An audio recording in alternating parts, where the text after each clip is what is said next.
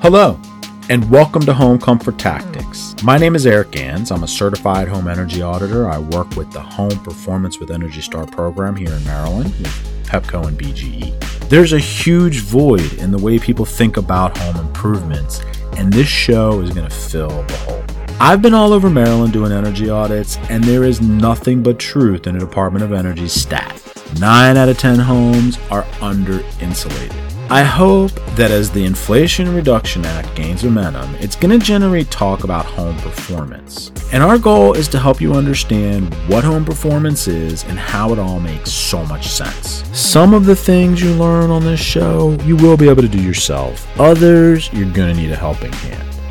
The main thing is that knowing is going to give you a sense of calm and it's going to put you in the driver's seat to success. Stay tuned, we got a great show for you today. Eric Gans, Certified Energy Auditor in the state of Maryland. There are so many houses that I have been to for an energy audit where during the beginning walkthrough, the owner is super focused on their windows and doors. And I think I know the reason for this. It's because it's the only possible place you can really see any cracks and crevices that lead to the outside. But there are far worse offenders than those two areas, and they're usually hiding in plain sight.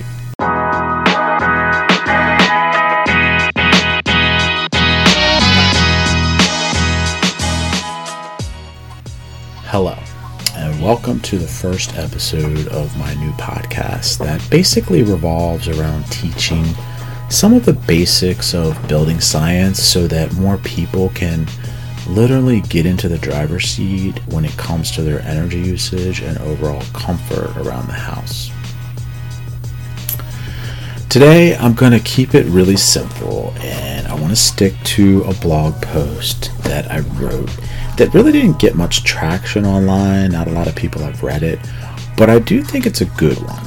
And basically, as the shadows around the area in Maryland here start to change and all of the pumpkin spice products start to show up everywhere in the stores, we basically start to know around here that winter's around the corner. So, implementing these tips during the nicer weather during the fall here can help you improve your comfort during the cold season. So, here are five unobvious things that you can do for a cozier home. The first thing you can do is target recessed light fixtures. And a big question about that is why? You know, why do we want to look at those and focus on those if we want to make our house warmer. That doesn't make sense. But this is a huge building science 101 concept. And the reason I like to start with this is if you can grasp this and you start to sort of wrap your head around this, then you can apply it to many other things.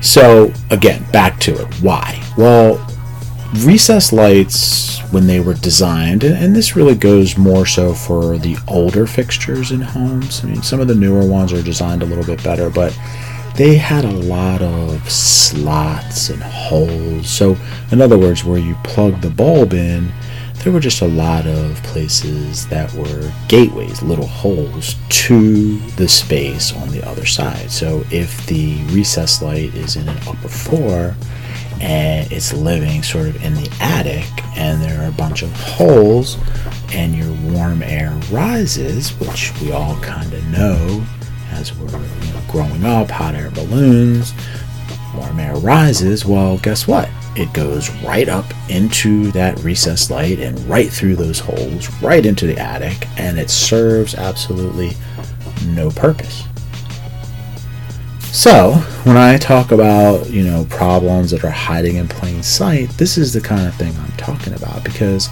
another reason why this is so critical is because at the top or at the ceiling where that recessed light is living, that's where pressure, because warm air in the winter is rising, is the greatest.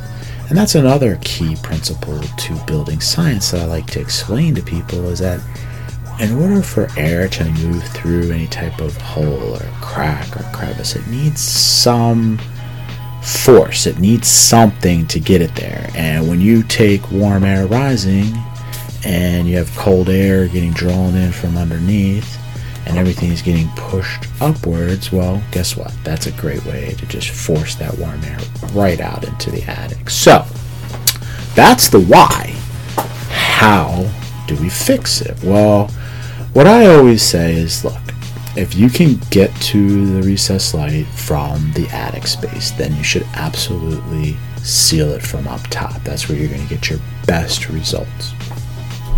Now, if you can't, for a host of reasons, one, maybe you don't want to go in your attic. Two, maybe the attic space isn't accessible. There's no way to get into it. Or it's just such a small space that you really couldn't get up in there.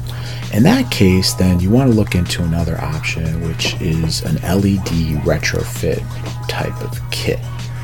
And I can't really get too much into it in words other than if you think about that recessed light area as a whole, as a gateway to the attic, then what the kit does is it sort of closes it up and uh, makes that hole go away from the inside of your house.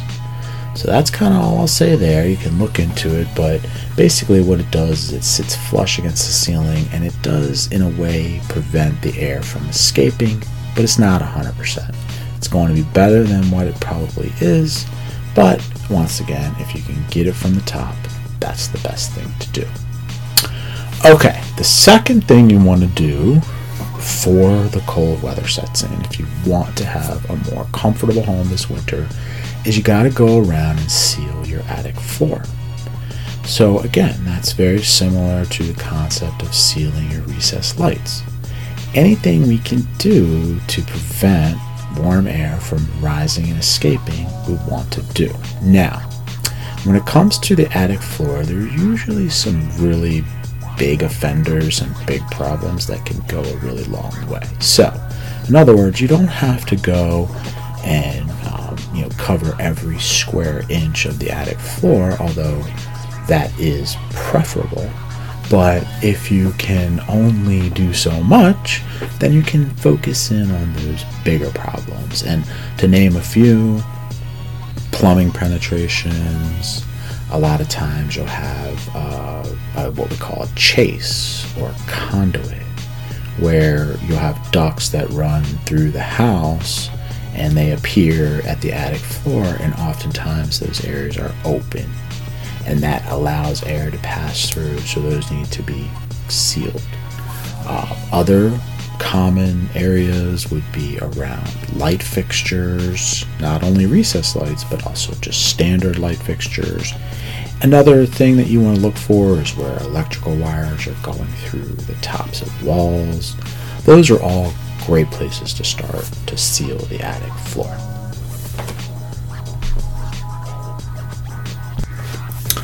Okay, now a third thing that you can do that is oftentimes overlooked is to pay attention to your ducts. Now, I want to sort of put to the side here. I don't think that you need to worry if all of your ducts are inside of your walls. Um, I do get a lot of people that are concerned that, you know, at some point their duct is disconnected in a wall, and that is very unlikely. Um, usually, you know, the places that you have the biggest problems where ducts get disconnected are in crawl spaces, attics, places that people do sometimes traverse, or there are different things going on uh, they're subjected to maybe just a little bit more of the elements, so that tape that's holding things together, or uh, possibly when the work was being done because it was in extreme conditions, it wasn't done exactly right, or even could be where it was done to the best of their ability, but because of weather changes and things flex and change, that you know things get disconnected. So the point here is that ducts are a great opportunity especially if they're running outside of the envelope, inside in the attics or garages or basements or crawl spaces, to just make sure that they're sealed, connected, and that everything is uh, working properly because the HVAC system is designed on pressure. And when you have a disconnected duct, not only you're not getting service to whatever duct is disconnected and you're leaking air into possibly an unconditioned space in this example, but you're also disrupting the flow to the other supply areas of the house. So everything gets thrown off when you know you have that type of problem. And the reason why this is so important is believe me, I see this all too often and I do think that it's something that really needs to be focused on. All right, the fourth thing that we want to take a look at here to make the house more comfortable in the winter is we want to uh, treat our attic hatch. Now, one of the things that um, is happening a lot of times when I go in and I go up and visit attics is that the hatch is either made of a piece of plywood or it could just be a piece of drywall. And many, many times you'll see uh, just a big loose piece of batt insulation that's sort of draped over top of the hole or the hatch area. And it's not really even in contact with the surface of the hatch, so it's not really working. It's not really doing anything. And the reason this is so critical is, believe it or not, if your hatch is two by two or two by three, however you know big or small it is, whatever that total area adds up to, if it doesn't have any type of insulation on it, then you're actually doing a disservice to the entire area that is insulated. So in other words, there's studies that are done, there's mathematics behind this, but when you reduce the insulation in one area to zero and you have it piled up six or seven inches all around, well, in effect, all around, you've essentially, by having no insulation at one spot, you've brought it down to four or three inches, depending on the situation. And that's just kind of like a, a sort of an overall 30,000 foot up look at it. Uh, like I said, I've actually done an article, and I'll put a link to it in this podcast if I can remember to do so. But um, what it basically is is, doing is it, you can really calculate out how detrimental these um, you know areas where there are insulation doesn't exist, namely the attic hatch, that really can um, go a long way towards discomfort and losing energy. And for the final thing on my list that not a lot of people know about, and I do think that it's something that is just goes undetected, and that is a lot of homes, not every home, but a lot of homes have fireplaces. And I'm, I'm really talking mostly about a wood burning fireplace where the chimney sort of you know goes all the way up and you have the flue that um, the damper that you can open and close and oftentimes the older ones are live the damper lives closer to where you know you're actually opening and closing and you can see it. And then sometimes newer dampers are put in where they're at the very top and you can't really see what's going on.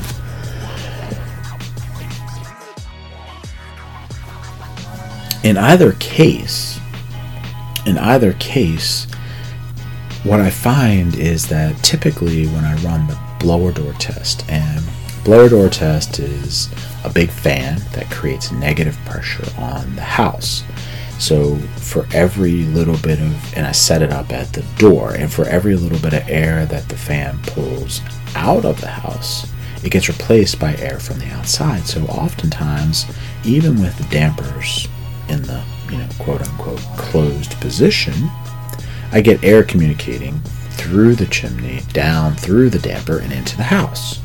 So that tells us that, you know, when that fireplace is not in use and the damper is closed on a cold winter day, you're still losing heat from your house up through that chimney. So there's a product out there, and I don't have a specific brand or name that I recommend, but it's called a chimney balloon. And the way I like to describe this to people is it's very similar to one of those blow up water um, rafts. It's a very thick mil plastic, and it essentially has a stem that kind of runs off of it. and you can use either a pump or you could blow it up. And once you get it inflated, you can sort of you know place it up into the chimney area, and then you can really, with that stem as it hangs down, you can create a very good seal. And that way, once again, when the fireplace is not in use, you don't have warm air that is you know flowing up through that chimney undetected and basically, what does that mean? Well, that just means that you're losing your energy, you're losing heat, your house is going to feel drafty, you're going to get cold air that comes in to replace it. Because again, you know, for every little bit of air that leaves, this is, you know, building science, it gets replaced by air from the outside. So if your warm air escapes and it's cold outside, guess what happens? Cold air enters. So that's the name of the game. Thanks for listening.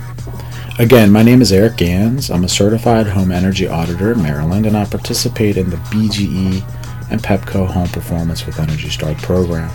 I do comprehensive energy audits that also come along with a detailed report, uh, maximized incentives for you, and a prescription for better comfort and measured energy usage savings. And that prescription, you know, usually involves adding insulation, air sealing, Uh, tightening up ducts, so forth and so on. You can learn much more by visiting my website, homeairleakagetest.com. Again, that's homeairleakagetest.com. Thanks again.